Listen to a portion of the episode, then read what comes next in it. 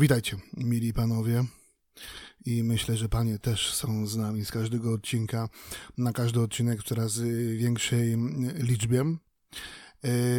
Dzisiejszy odcinek, który dla was przygotowałem, będzie odcinkiem bardzo subiektywnym, ale jak już chyba zdążyliście zauważyć, każdy z tych odcinków jest moim subiektywnym spojrzeniem na pewne elementy męskości, więc i tym razem. Dziś opowiem Wam o trzech filmach, do których powracam, które bardzo lubię i które są dla mnie pewnego rodzaju synonimem męskości i postaw męskich tam przedstawionych. Zostańcie ze mną. Testosteron FM to podcast, w którym my, mężczyźni, rozmawiamy o męskich rzeczach w męski sposób. O życiu na co dzień, naszych kobietach, wzlotach i upadkach a przede wszystkim jak powstać o ten jeszcze jeden raz więcej. Żyjąc w kraju nad Wisłą, bez względu na to, kiedy się wychowaliśmy, w których latach, nasz dostęp do kina hollywoodzkiego, ogólnoświatowego praktycznie był nieograniczony, bo już w latach 90., kiedy zaczęły mm, wszędzie królować kasety VHS, a w latach 2000 CD, a później już wszystko weszło streamingowo do, do, do internetu. Praktycznie mieliśmy dostęp do każdego możliwego e, dzieła filmowego, które powstało. E, zakładam, że w większości ten dostęp mieliśmy legalnie, rzecz jasna, natomiast e, nie zawsze tak było. Ważne było to, abyśmy do danego filmu dotarli, mogli go oglądnąć, licząc na to, że mm, te polecenia, które mamy od znajomych, w jakiś sposób się potwierdzą w naszym odbiorze. Jeżeli chodzi o mm, kinematografię, macie tego świadomość, że mm, oprócz stosunkowo małych wyjątków, całą resztę robi się dla pieniędzy. Po prostu ludzie, producenci przygotowują finansowanie e, na daną produkcję, zatrudniają aktorów, e, znane twarze, znane nazwiska, aby przyciągnęły widzów i to wszystko jest opakowane w jedną wielką mm, e, paczkę komercyjnej promocji, którą widzimy później na plakatach, w trailerach mm, kinowych. Na podstawie tego podejmujemy decyzję, czy pójść do kina na dany film, czy wydać pieniądze. I tak to się kręci. Natomiast są filmy, które niezależnie od tego, czy były z bardziej mm, takiego mainstreamu, takiego dużego hollywoodzkiego, komercyjnego kina e, gdzieś je swoje korzenie miały, czy były gdzieś kinowo, bo to w sumie oglądalność w kinie decyduje na temat, decyduje o e, późniejszej popularności filmu e, w internecie, czy, czy jeszcze wcześniej kiedyś na, na, na płytach wypożyczalniach. E, natomiast są też filmy, które nie odniosły dużych sukcesów filmowych, kinowych, natomiast y, w jakiś sposób utkwiły w naszej pamięci. Ja obiecując wam mm, odcinek o mm, męskim kinie, miałem na myśli te filmy, które bez względu na to, kiedy powstały i w jaki sposób, jak były promowane, mm, jaka była ich popularność kiedyś i dziś, dla mnie mają wartość. One niosą pewnego rodzaju wartość, pewnego rodzaju przesłanie, które dla mnie, jako dla mężczyzny, jest y, przynajmniej nie bez znaczenia, o ile nie identyfikuje się z y, poszczególnymi, liniami narracji w jednym, drugim czy, czy, czy, czy, czy, czy, czy w trzecim filmie. E, to są też filmy, do których lubię powracać. E, I za każdym razem, kiedy je oglądam, w większym czy w mniejszym stopniu potwierdzam się w moim przekonaniu, że to jest moje męskie kino. Mm, zapewne jesteście ciekawi. przygotowując, zastanawiałem się dłuższą chwilę, powiem szczerze, bo tych filmów mam sporo w głowie. Mm, ciężko też jest i powiem szczerze z własnego doświadczenia, ciężko też szukać mm, analogii. To znaczy, żaden film nie poda nam konkretnego przepisu, w jaki sposób w szerokim pojęciu być mężczyzną. Czyli będąc mężczyzną, jaką mamy mieć postawę, jaką mamy mieć relacje z najbliższymi, z rodziną, z dziećmi, a może i z przyjacielem. To wszystko są pewnego rodzaju projekcje, które przygotowują dla nas scenarzyści, a później ekipa przygotowująca mon i montująca dany film, oprawiająca pięknym e, dźwiękiem, piękną muzyką. Niemniej, dla mnie jednym z najpiękniejszych i najgłębiej niosących męskich e, postaw jest słynny gladiator w reżyserii Ridleya Scotta. W głównej roli zagrał tam Russell Crowe. To jest film, o ile dobrze pamiętam, z chyba 2000 roku, tak mi się wydaje. I ja pamiętam, że oglądałem go w kinie w 2000 roku, czyli Chryste Panie, 22 lata temu. Ja sam wtedy miałem 22 lata.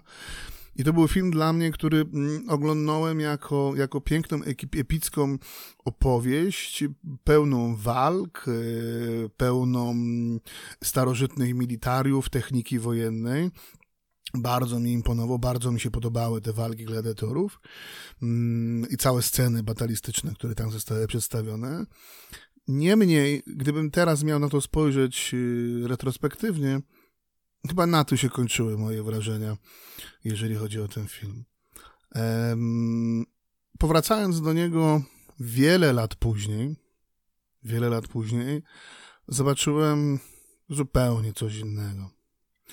E, jeżeli dobrze pamiętacie fabułę, to generał wojsk rzymskich, Maximus, grany przez Russella Crowe'a, był wiernym i oddanym sługą, e, żołnierzem, generałem wszystkich wojsk rzymskich, czyli absolutnie najwyższe stanowisko, jakie jest możliwe, e, ówczesnego Cezara Marka Aureliusza. Autentycznej postaci, e, bardzo mądrego, stoickiego władcy, autora mnóstwa i to naprawdę polecam wam w wolnej chwili przeglądnąć mnóstwa prac filozoficznych. I on miał syna Komodusa. No, w filmie ten Komodus zabija swojego ojca, aby, aby, aby, aby dostać tron po nim. W rzeczywistości nie było to aż tak brutalne. Faktycznie Komodus stał się następcą e, e, rzymskiego tronu po Marku Aureliuszu, mm, nie mordując na szczęście ojca. E, te wartości, które film Gladiator dał mi po latach, to prawdziwy taki prawzorzec męskiej odwagi. Męskiej odwagi, męskiego honoru. Przypomnijcie sobie, w jaki sposób, jak postępował e, Maximus. Mm, już w tym filmie był mężczyzną Mm, zresztą będąc generałem, on nie mógł być y, nowicjuszem, więc na pewno to był mężczyzna mm, y, po czterdziestce, myślę, że bliżej pięćdziesiątki. Był doświadczony. Był doświadczony nie tylko w boju, ale też i mm, w życiu.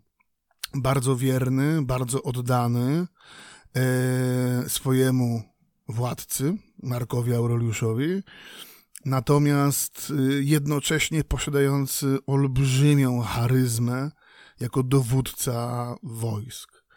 Mężczyzna, który podejmuje się, mówię tutaj o dzisiejszym czasie i, i nas zgromadzonych wokół tego podcastu, mężczyzna, który dziś podejmuje się wyzwania kierowania kimś, inną grupą ludzi, mężczyzn, społeczności, musi liczyć się z odpowiedzialnością. Władza równa się odpowiedzialności. Nie ma władzy bez odpowiedzialności. Jeżeli e, być może Ja już na szczęście ponad 20 lat temu skończyłem mój epizod korporacyjny, ale być może do dzisiejszego dnia w korporacjach, i mówię tutaj o własnym szefie, który, ex-szefie oczywiście sprzed wielu lat, który miał władzę, ale był absolutnym imbecylem bez grama odpowiedzialności i honoru, którą ta władza powinna też w jakiś sposób promować. Maximus jest przykładem prawdziwego dowódcy, prawdziwego lidera, który w bardzo trudnych, bojowych warunkach potrafił pociągnąć za sobą tłumy.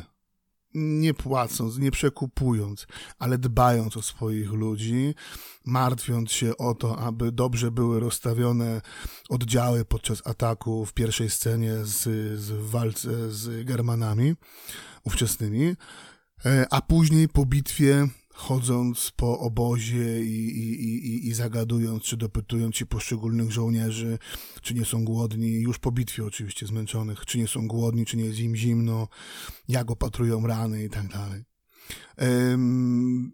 To była duża odpowiedzialność. E, jego honor to jest dla mnie jedna z najbardziej mm, ważnych cnót mężczyzny. Honor. Można by go rozwinąć o prawdomówność, o lojalność, o słowność, mm, o bezkompromisowość w pewnym sensie, absolutnie lojalny względem swojego władcy, Marka Aureliusza, dobrego człowieka.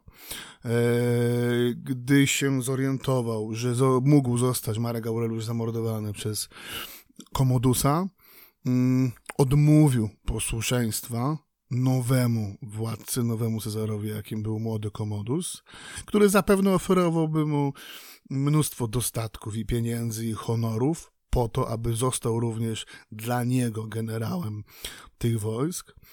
E, Maximus jednak będąc lojalnym względem Marka Aureliusza, ale też i Rzymu, czyli idei, spójrzcie, jaka alegoria, Mężczyzna musi być też wierny ideom. Sami te idee ustalamy. Sami je kształtujemy, ale jeśli to zrobimy, to musimy ich się trzymać. Nie możemy zmieniać jak chorągiewkę swoich idei. Wtedy przestajemy być mężczyznami, a stajemy się chłopcami, takimi kosmopolitami. On walczył ze swoimi ludźmi na pierwszej linii frontu. Pokazywał im pełen wachlarz wzoru żołnierza. Tak samo jak my, będąc liderami, już nie mówię o firmie, już nie mówię o korporacji, ale będąc ojcami u siebie w domu, będąc mężami swoich żon, to my powinniśmy na tym pierwszym froncie codzienności z podniesioną przyłbicą walczyć. Wiedząc, że mamy wokół siebie najbliższych, którzy są w stanie opatrzyć nasze rany, jeśli będzie taka potrzeba. Ale najpierw to my musimy być na pełnej linii, na pierwszej linii. E, Maximus też jest doskonałym przykładem e, filozofii stoicyzmu. Należy, bo jeszcze inaczej. Czym jest stoicyzm? Stoicyzm jest y, filozofią e, starożytną, natomiast e, y, dla mnie dziś stoicyzm jest, my go teraz nazywamy, się nazywa slow life. To jest pewnego rodzaju zgoda, to jest pewnego rodzaju harmonia e, życia i funkcjonowania w otaczającym nas świecie. Mm, to jest y, bardzo ważne dla każdego mężczyzny chcącego mianować się mężczyzną, aby potrafił panować nad swoimi emocjami. To słabi ludzie. To im puszczają nerwy. To oni są wulgarni, to oni są agresywni. Mocny facet potrafi skumulować, nawet jeżeli dostałby w twarz. Podobnie zresztą jak y, Maximus. Przez, od któregoś momentu kiedy już wiedział, że dotrze do Rzymu i będzie walczył w Koloseum na głównej arenie e, w igrzyskach, które Komodus zorganizował na cześć zmarłego ojca, mógł w każdym momencie, gdy do tego nadarzała się okazja, e, zemścić się na Komodusie, który zabił nie tylko swojego ojca, ale również rodzinę Maximusa. Wysłał ludzi do Hiszpanii, skąd pochodził Maximus i tam kazał ich y, zgładzić.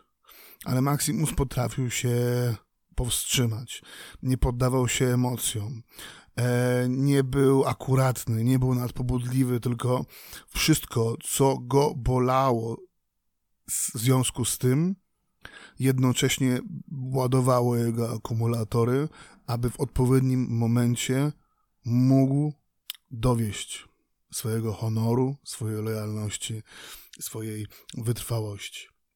Stoicyzm to jest też umiejętność zrozumienia własnych emocji.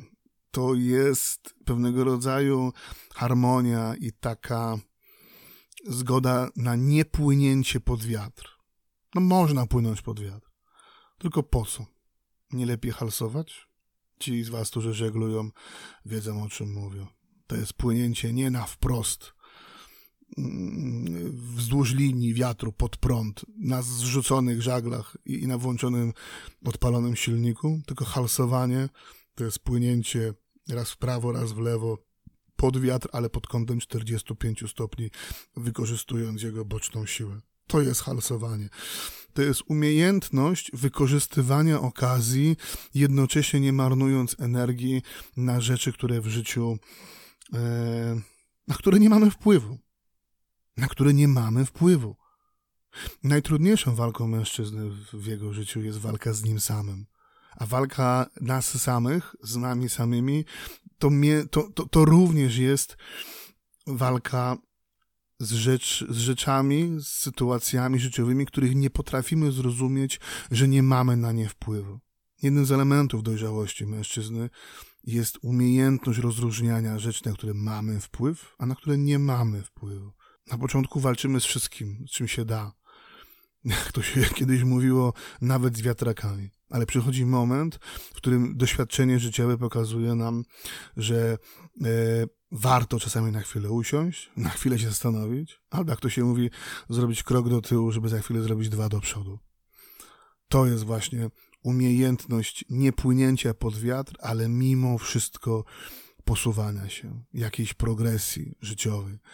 E, Maximus też był bardzo zaangażowany w swoją rodzinę, tęsknił za nią od pierwszych chwil, aż po ostatnią scenę filmu, gdy konał na arenie Koloseum, marzył o tym, aby być blisko swojej rodziny. Mógł mieć każdą kobietę.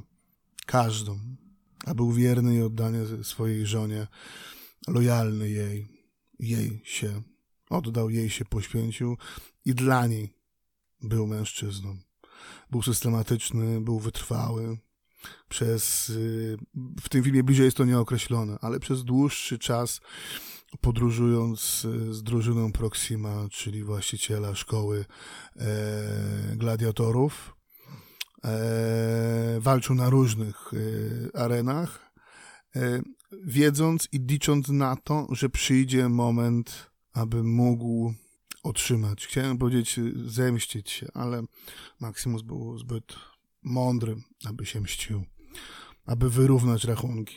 I wy też wyrównujcie rachunki. Ale w takim momencie, gdy będziecie na to gotowi i przyjdzie czas i moment, a nie kiedy wam emocje podpowiedzą, bo można wtedy mnóstwo błędów popełnić. Cały ten film okraszony niesamowitą muzyką Hansa Zimmera jest dla mnie e, epopeją. Ja go przeżywam za każdym raz e, w ten sam sposób.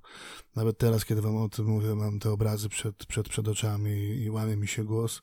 Jest to dla mnie bardzo emocjonalny film.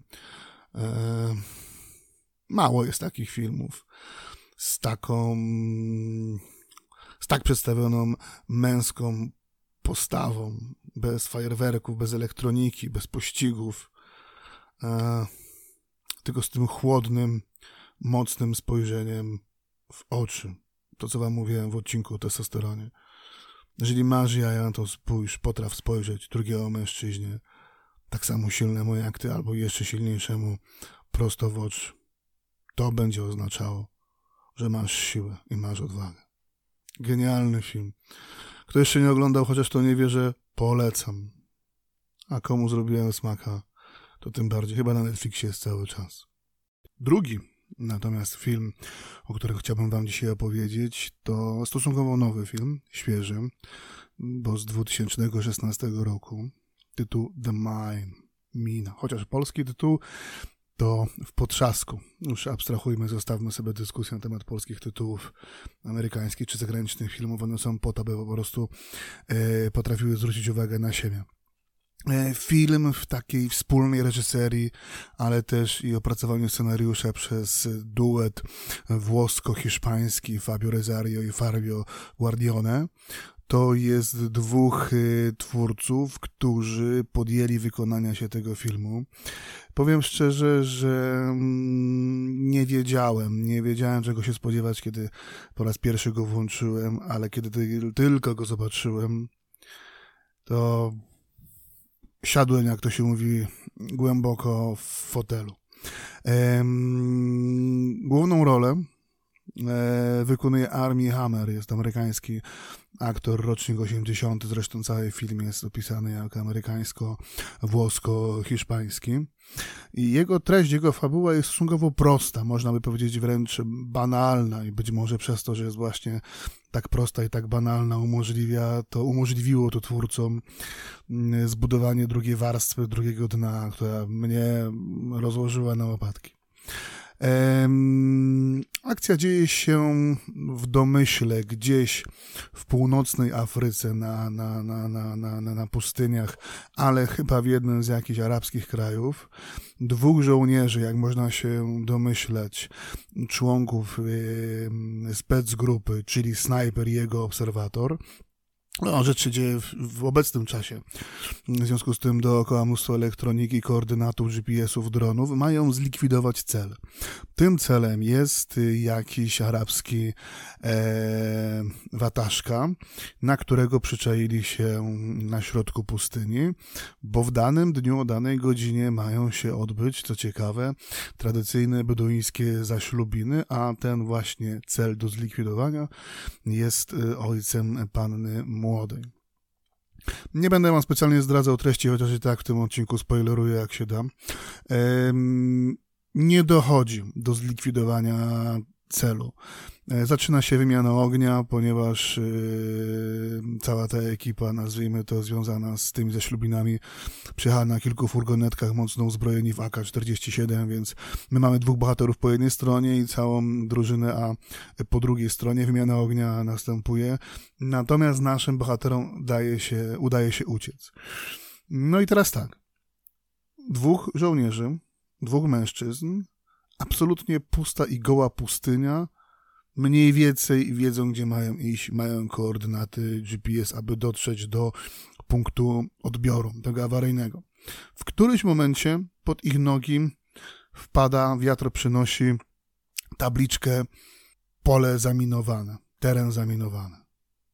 I ułamek sekundy później, idący jako pierwszy obserwator, jak się później dowiadujemy, przyjaciel głównego bohatera snajpera, nadeptuje na minę właśnie taką przeciwpiechotną, urywa, e, uszkadza mu obydwie nogi i następuje, słuchajcie, pierwszy konstans w ogóle w całym tym filmie.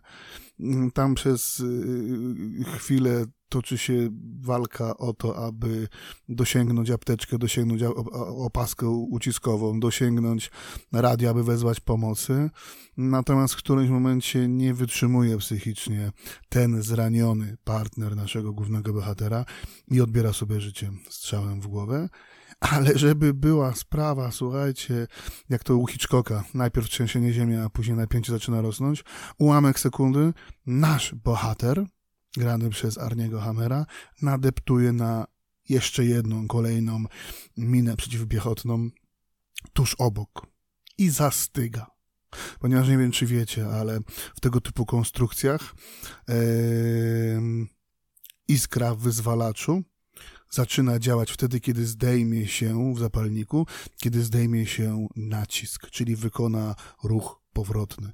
A dopóki dociskamy, czyli stoimy fizycznie na minie, jesteśmy, no chciałem powiedzieć, że bezpiecznie, ale to byłby oksymoron. I w tym momencie zaczyna się film. Jesteśmy w 20 minucie filmu i dopiero w tym momencie zaczyna się cała akcja, ponieważ nasz bohater, mężczyzna około 30, zastyga w jednym miejscu, jest zdany tylko na siebie, nie ma nikogo dookoła, jego współtowarzysz już nie żyje, leżąc parę metrów od niego. A co dalej? W jaki sposób oswobodzić się? Znowu okazuje się, że radio jest ciężkie, żeby go dosięgnąć. Udaje się go w którymś momencie, nie będę wam zdradzał e, szczegółów, w jaki sposób. Okazuje się, że pomoc, czyli grupa spec-saperów, może przybyć dopiero pod wskazane miejsce za jakieś 48 50 godzin. 50 godzin to jest słuchajcie, ponad dwie doby. I co? I nagle się okazuje, że w jednej zastygniętej pozycji nasz bohater musi spędzić 50 niemalże godzin. Tu rozpoczyna się niesamowita walka jego samego z jego słabościami. Najpierw z jego słabościami ciała, takim jak pozycja, takim jak cierpnięcie mięśni, e, z e, wystawieniem na bardzo wysokie, bardzo mocne promienie słoneczne i wysoką temperaturę. Jesteśmy na pustyni, przypominam. A także niską, niemalże bliską zeru temperaturę mm, w tym samym miejscu na pustyni, ale w noc. E, w tym filmie jest to, to jest ta warstwa, która mnie ujęła najbardziej, w którym w pewnym sensie w danym momencie jest ciężko nam odróżnić, co jest prawdą, a co jest fikcją. Które wyobrażenia i które osoby, z którymi rozmawia, bądź spotyka się, bądź widzi nasz bohater cały czas, pamiętajcie, fizycznie zastygnięty w przyklęku takim na, na, na, na, na, na, na piasku, na, na piasku na pustyni szereg wizji, szereg obrazów, które przewija mu się między oczami, staje się dla niego pewnego rodzaju męskim rachunkiem sumienia. I to jest ten wątek, który mnie w tym filmie możliwie najbardziej poruszył. To przychodzi ten moment w życiu każdego z nas, kiedy musimy zastanowić się, co dokonaliśmy, w jaki sposób przez życie postępowaliśmy, co które z rzeczy, które nas spotkały i nas doświadczyły, nauczyły nas czegoś dobrego i to nas wzmocniło, a które wydarzenia bądź osoby nas zraniły, nas osłabiły.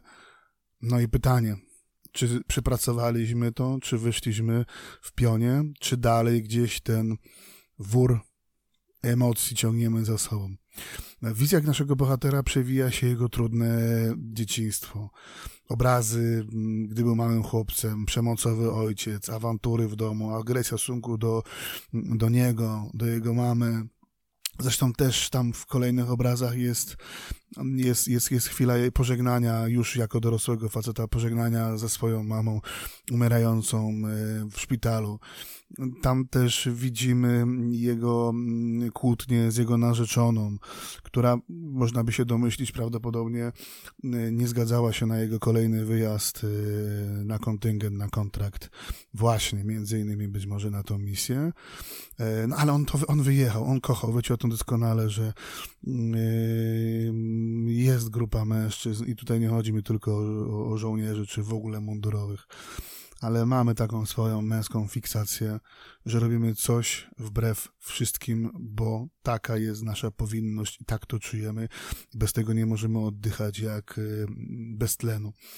On w tych wizjach również rozlicza się, czy żegna w sumie ze swoim przyjacielem. Okazuje się za chwilę, że, że ten obserwator, czyli drugi żołnierz, który nie żyje, e, był jego bliskim przyjacielem, sporo czasu spędzali, więc to wszystko, co jest gdzieś w tym, mm, w tej jego głowie, poprzez, myślę, że lekko licząc ponad godzinę filmu, cały czas czekając na, na pomoc. Y, mm, zmęczony organizm, zmęczona głowa.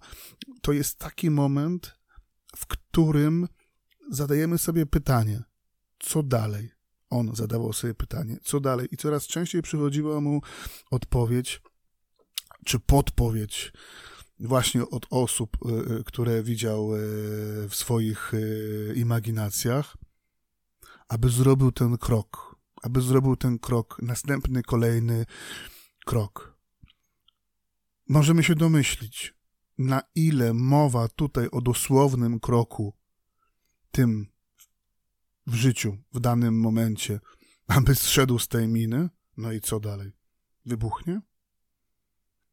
A na ile, i tutaj wydaje mi się jest główna wartość tego filmu i ona przemawia do mnie absolutnie, abyśmy zrobili kolejny krok w życiu. Czasami jest tak, że dochodzimy do ściany.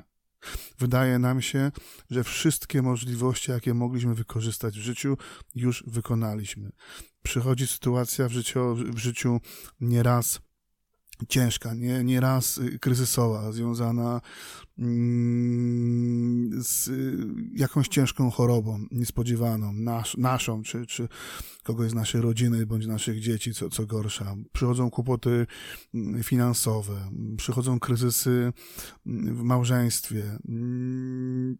Przychodzi taki moment, w którym wydawać by się nam mogło, że nie jesteśmy w stanie już nic nowego zrobić, że wszystko, co jest wokół nas, to ciągnie nas gdzieś pod taflę wody, jakby nas miało utopić. I może tak się zdarzyć. I wielu z nas załamuje się w takim momencie, czy nawet popadamy e, w depresję z tym związaną, ale niestety wynika to z braku przepracowania, tych rzeczy, które nas y, pod tą y, taflę wody y, ciągną. Przepracowania, rozliczenia się ze sobą, zrobienia rachunku sumienia, zamknięcia, mówiąc najprościej, najbardziej oględnie, zamknięcia pewnych etapów w życiu. Nie da się otwierać nowych drzwi, kiedy stare są niezamknięte. Nie oznacza to jednak, że nawet jeżeli nam się wydaje, że nie jesteśmy w stanie tych drzwi zamknąć, mamy otwierać nowe.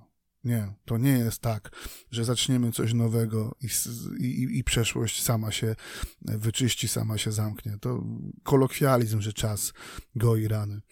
Y, wydaje mi się, że męską dojrzałością, y, męską odpowiedzialnością za samego siebie i swoich najbliższych jest właśnie umiejętność rozliczenia się samego ze sobą, nie bania się przeszłości. Być może kiedy próbujemy ją dotknąć, ona nam się wydaje obciążająca, gdzieś nierozliczona miłość, gdzieś jakieś zawody emocjonalne, mm, być może zdrada przyjaciela. To są te rzeczy, każdemu z nas one się mogą zdarzyć. Ale żeby zrobić ten kolejny krok, który jest możliwy, zapewniam was, zawsze jest możliwy. Czasami wymaga to pomocy kogoś z zewnątrz, czasami wymaga to Mm, jakiejś chwili oddechu i, i jakiejś, jakiejś, jakiejś większej atencji dla samego siebie, bo życie, w którym żyjemy i funkcjonujemy, ono czasami się za szybko toczy. E, ten film jest pewnego rodzaju alegorią tego kolejnego nowego kroku. Jemu się udało. On wykonał ten kolejny krok dosłownie go wykonał, ale żeby go wykonać dosłownie, a pamiętajcie, stał na minie przez większość filmu, to musiał najpierw zrobić ten krok w głowie. Nowy krok, być może nowy krok, czy kolejny krok. Każda podróż zaczyna się od pierwszego zakrętu. Dopiero kiedy go pokonamy, zobaczymy kolejny zakręt i kolejny zakręt najtrudniej jest ruszyć z miejsca. I jemu to się udało. Zamknął przeszłość, rozliczył się z nią i wykonał kolejny krok. O tym jest ten właśnie film. Nigdy nie ma sytuacji bez wyjścia, ale musimy w, z dużo większą niż na co dzień uwagą zamknąć to, co jest dla nas obciążeniem, abyśmy dalej poszli w przód. Trzecim filmem, znowu powrócę do klasyki dzisiejszego filmowego y, wieczorku na naszym podcaście. Jest kultowy film. Kultowy. To nie sądzę, żeby nikt z Was nie wiedział o co chodzi. Mówię, słuchajcie, o podziemnym kręgu, o Fight Clubie. w głównych rolach z Edwardem Nortonem i Bradem Pittem w reżyserii Davida Finchera. To jest film z 1999 roku. No film, słuchajcie, który miał tyle interpretacji, miał tyle recenzji, miał tyle opisów genialnych. Żadna recenzja, żaden opis nie powalił go na kolana, a każdy wręcz przeciwnie doszukiwał się w nim kolejnego tła. Dla mnie ten film jest też częścią mnie, powiem szczerze. Podobnie jak dwa poprzednie, żeby nie było wątpliwości. Dla mnie ten film jest przede wszystkim filmem o przełamaniu tego naszego ciągłego pociągu do konsumpcji, do wszechogarniającej nas komercji, która buduje dla nas taką klatkę, buduje dla nas taki tor życiowy. A wiecie, jak się jedzie po torze? Jedziesz tam, gdzie prowadzą tory. Możesz na danej bocznicy gdzieś zjechać, ale i tak pojedziesz tam, gdzie te tory e, prowadzą. A kto przełożył wajchę i zmienił zwrotnicę, tego też nie wiesz, ale on wiedział, dokąd ty masz jechać. I tak jest z naszym życiem codziennym, z naszą konsumpcyjnością. Ja wiem, że sporo chłopaków, którzy słuchają tego podcastu, jesteście po 20, 25, 30 lat, wy się dopiero dorabiacie, każdy pieniądz, który zarobicie jest dla was jakimś dowodem waszej męskości, skuteczności, daje wam przyjemność i radość Mam tego pełną świadomość. Kiedyś też miałem uśmiech od ucha do ucha. E, ale przychodzi taki moment, w którym sobie uświadamiasz, jak bardzo żyjesz w schemacie. Jak bardzo funkcjonujesz w powtarzalny sposób. Ten film też jest o tym. Główny bohater Edward Norton e, o imieniu Jack, on jest też e, narratorem w tym filmie opowiada o swojej pracy, był chyba, z tego co pamiętam, jakimś rzeczoznawcą z, z, z, z, firmy ubezpieczeniowej, który był wzywany do wypadków samochodowych dla danego koncernu samochodowego, aby ocenił e, przyczyny wypadku, a co najważniejsze, ewentualną wysokość odszkodowania dla ofiar, gdyby e, przyczyna wypadku leżała po stronie producenta samochodów. E, no wydawać by się mogło, że, że, że, że absolutnie emocjonujące zajęcie. Natomiast, mm, bo za każdym razem inna sytuacja, inny wypadek, już abstrahując od, od, od cierpienia ludzkiego i ofiar fizycznych, które w tych wypadkach ginęły. Mogłoby się wydawać, że absolutnie emocjonująca praca. Dla niego to stał się już pewnego rodzaju kierat to bez względu na to, czy my pracujemy w korporacjach i jesteśmy tylko i wyłącznie jakimiś pojedynczymi trybikami, mając y, dziesięciu szefów nad sobą do głównego prezesa, który i tak będzie miał radę nadzorczą i udziałowców.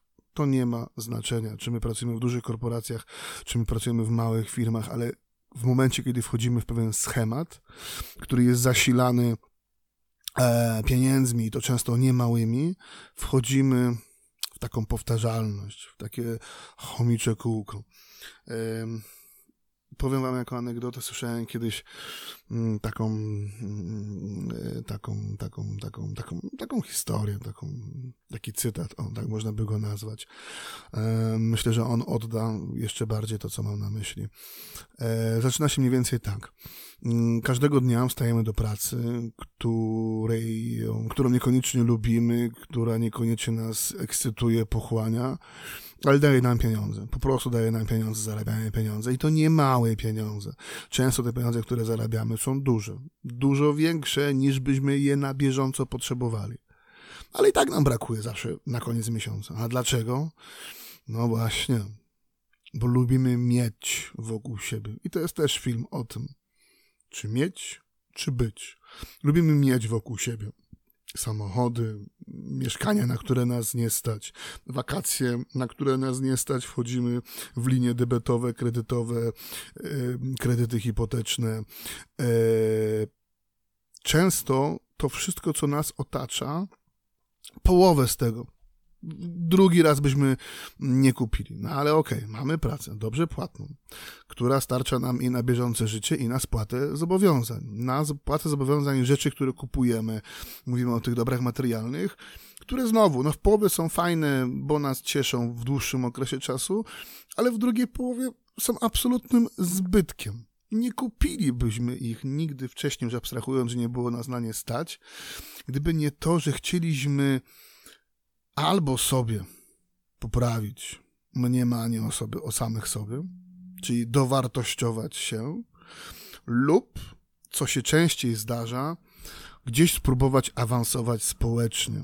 Często jest tak, zwróćcie uwagę, mm, że jesteście gdzieś na jakimś e, party z jakimiś znajomymi, tam przechwałki, mm, gdzie kto pracuje, ile zarabia, jakie miał kontrakty, że właśnie wrócił z Londynu. I czasami jest tak, że no nie wszystkim się tak samo powodzi. No i wracacie z takiej imprezy i jest wiecie, no jak to jest? No ja haruję jak wół, a ten Marek to kurczę ostatnio nowe mieszkanie kupili na Mokotowie na przykład. O. Nie? No i nagle się okazuje, że tak zaczniecie kminić, bierzecie dodatkowe godziny, staracie się o większą zdolność kredytową, aby, nie wiem czy na Mokotowie, czy na Woli, bez znaczenia, ale gdzieś próbujecie znowu gdzieś awansować yy, społecznie, ale żeby awansować społecznie, to trzeba też najpierw awansować finansowo w tym konkretnym wypadku. Czyli kolejne zobowiązania, kolejne rzeczy, które są wam niepotrzebne. I na czym ta anegdota się kończy?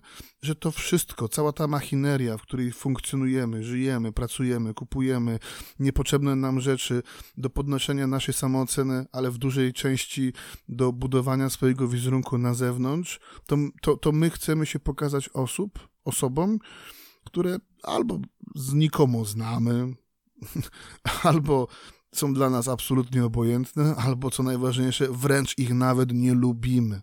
Zastanówcie się nad tym, co powiedziałem przed chwilą. Zastaw się, a postaw się. Znacie takie polskie przysłowie.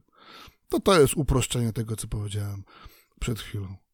I właśnie w Fight Clubie jest w którymś momencie absolutne odcięcie tego konsumpcyjnego życia e, głównego bohatera, Jacka. E, w samolocie, nie wiem czy pamiętacie, poznaje absolutnie zagadkowego faceta, e, Tylera, którego gra doskonale Brad Pitt.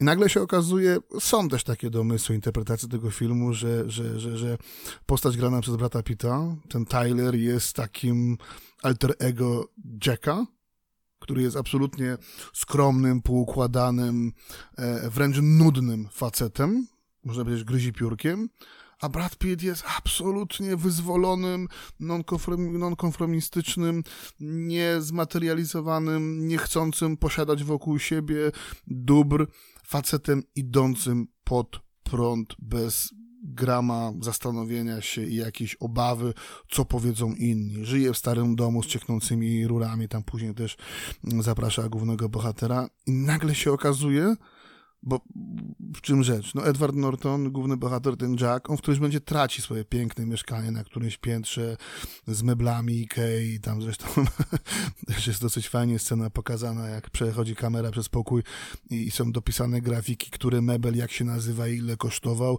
i on w swojej takiej płytkości życia siedzi nad kolejnymi katalogami i zastanawia się, jak wydać swoje, swoje pieniądze, które stają się tylko dla niego jakimiś cyferkami i poznaje w tym momencie Brada Pitta, tego Tylera i nagle się okazuje, że świat, ten męski świat, on wcale nie musi być taki schematyczny, taki nasycony dookoła e, dobrami doczesnymi, tylko może być pełnym emocji życiem.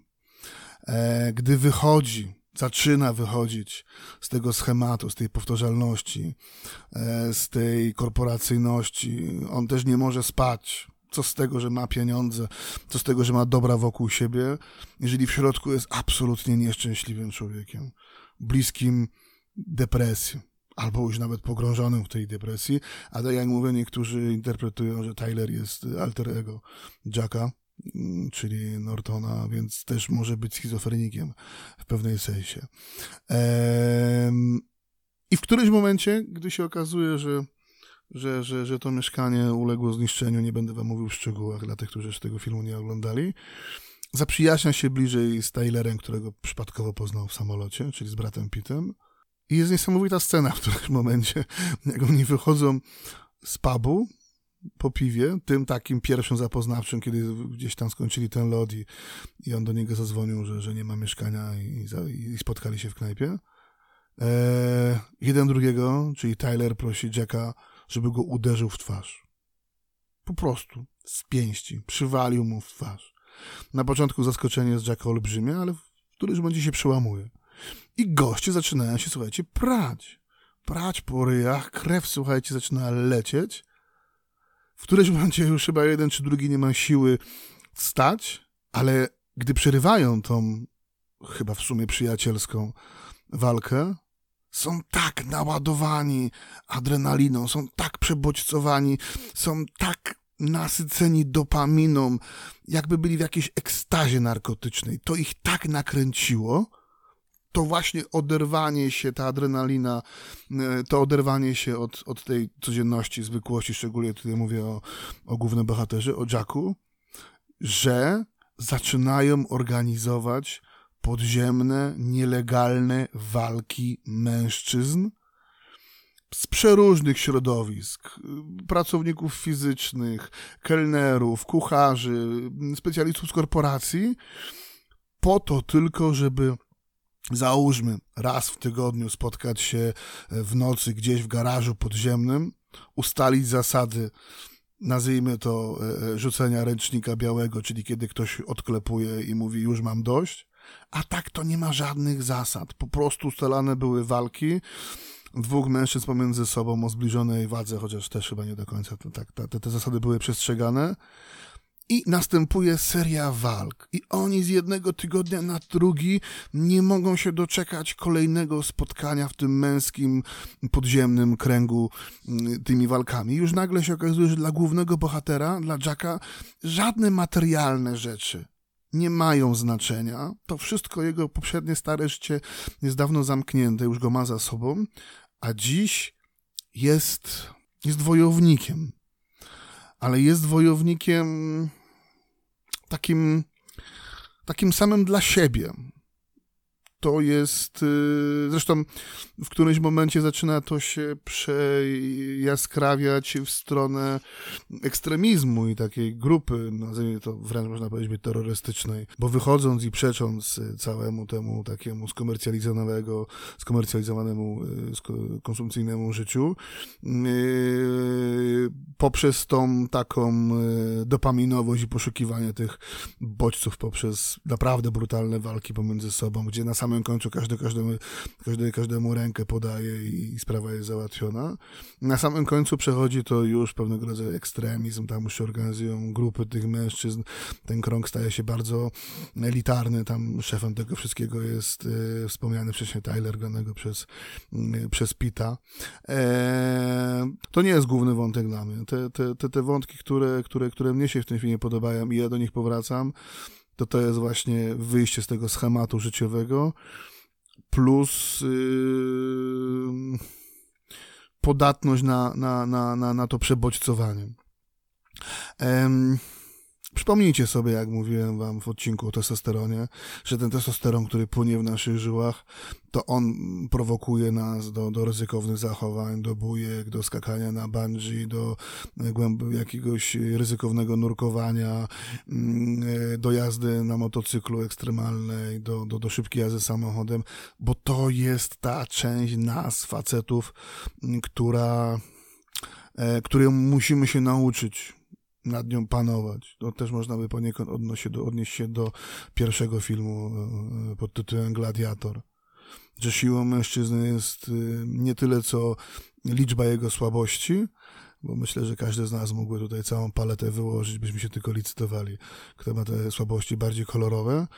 Tylko tutaj akurat siłą mężczyzny jest umiejętność opanowania tego.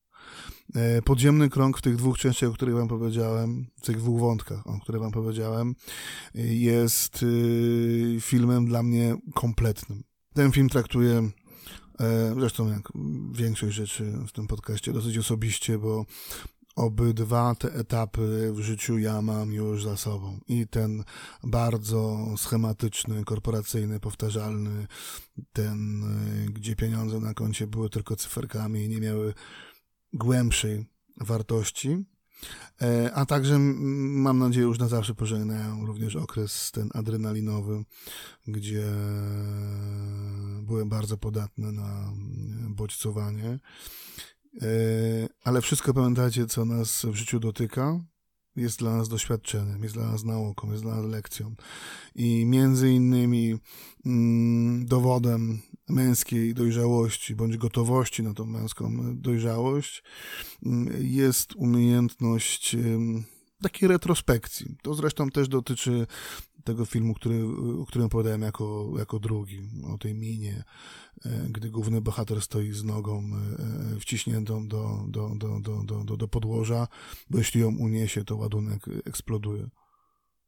On też tam przeprowadził swój rachunek sumienia i też jego głównym zadaniem, aby pójść do przodu, to musisz zamknąć przeszłość.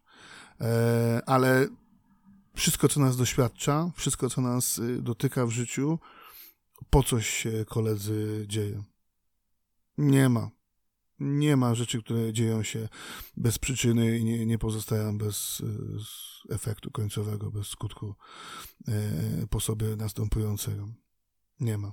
Nie ma. Wszystko, co nas dotyka, ma jakiś cel. Ważne jest, i z tą myślą chciałbym Was pozostawić, abyśmy wyciągnęli z tego odpowiednią lekcję, abyśmy sobie to w odpowiedni sposób przemyśleli, zinterpretowali i jak bohater e, filmów Potrzasku potrafili zrobić ten kolejny krok, albo być może nie tyle co kolejny, co absolutnie pierwszy nowy krok w nowym życiu. Bo on go zrobił. Bo on go zrobił w tym filmie, na samym końcu. Ten odcinek był dzisiaj, myślałem, że będzie lżejszy, ale też chciałem wam e, nieco głębiej o tym kinie opowiedzieć, bo recenzje czy opisy możecie przeczytać wszędzie. Natomiast chciałem wam opowiedzieć o mojej interpretacji i moim męskim spojrzeniu na tych mężczyzn w tych filmach. Tych mężczyzn w tych filmach. Zwróćcie uwagę na jedną rzecz, powoli kończąc. W żadnym z tych filmów nie ma wyeksponowanej kobiecej roli. Nigdzie tam nie ma relacji mężczyzny z kobietą. Tam w znikomy sposób mamy relację jednego, drugiego, trzeciego bohatera mężczyzny z mężczyzną. Tam przede wszystkim mamy relację mężczyzny z sobą samym. To jest nasza najtrudniejsza walka. Ale trzymam kciuki za was wszystkich. Nawet jeśli do kogoś dopiero teraz dotarło, co jeszcze ma do zrobienia. Nasze mm, social media się rozwijają. Jest Twitter, jest Facebook, jest Instagram.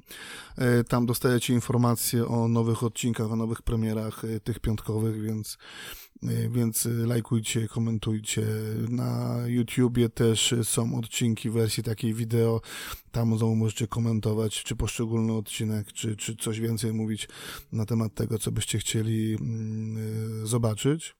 E, podcast dostępny jest na Spotify'u, na Apple Podcast, na Google Podcast e, i oczywiście na, na YouTube, tak jak wspomniałem wcześniej, więc gdziekolwiek byście go nie spotkali, to jest zawsze ten sam materiał, ten sam odcinek, tylko w różnych kopiach. Nie chcę doradzać, gdzie najlepiej się go słucha, mm, co kto lubi, czy YouTube, czy, czy, czy jakieś te, te podcastowe aplikacje. Kolejny odcinek w kolejnym tygodniu przygotuję dla Was na temat yy, męskiej tęży, tężyzny. Celowo używam słowa tężyzna, bo jakoś nie lubię słowa forma. O męskiej tężyźnie. to będzie odcinek, który będę starał się zrobić w sposób stosunkowo uniwersalny. Zarówno dla tych, którzy by tą tężyznę chcieli odzyskać, bez względu na to, czy mają 30 plus czy 40 plus, a także dla tych, którzy mają 20 plus i tą tężyznę chcieliby dopiero zbudować. Nie będzie to odcinek yy, bardzo sportowy czy, czy, czy, czy, czy specjalistyczny.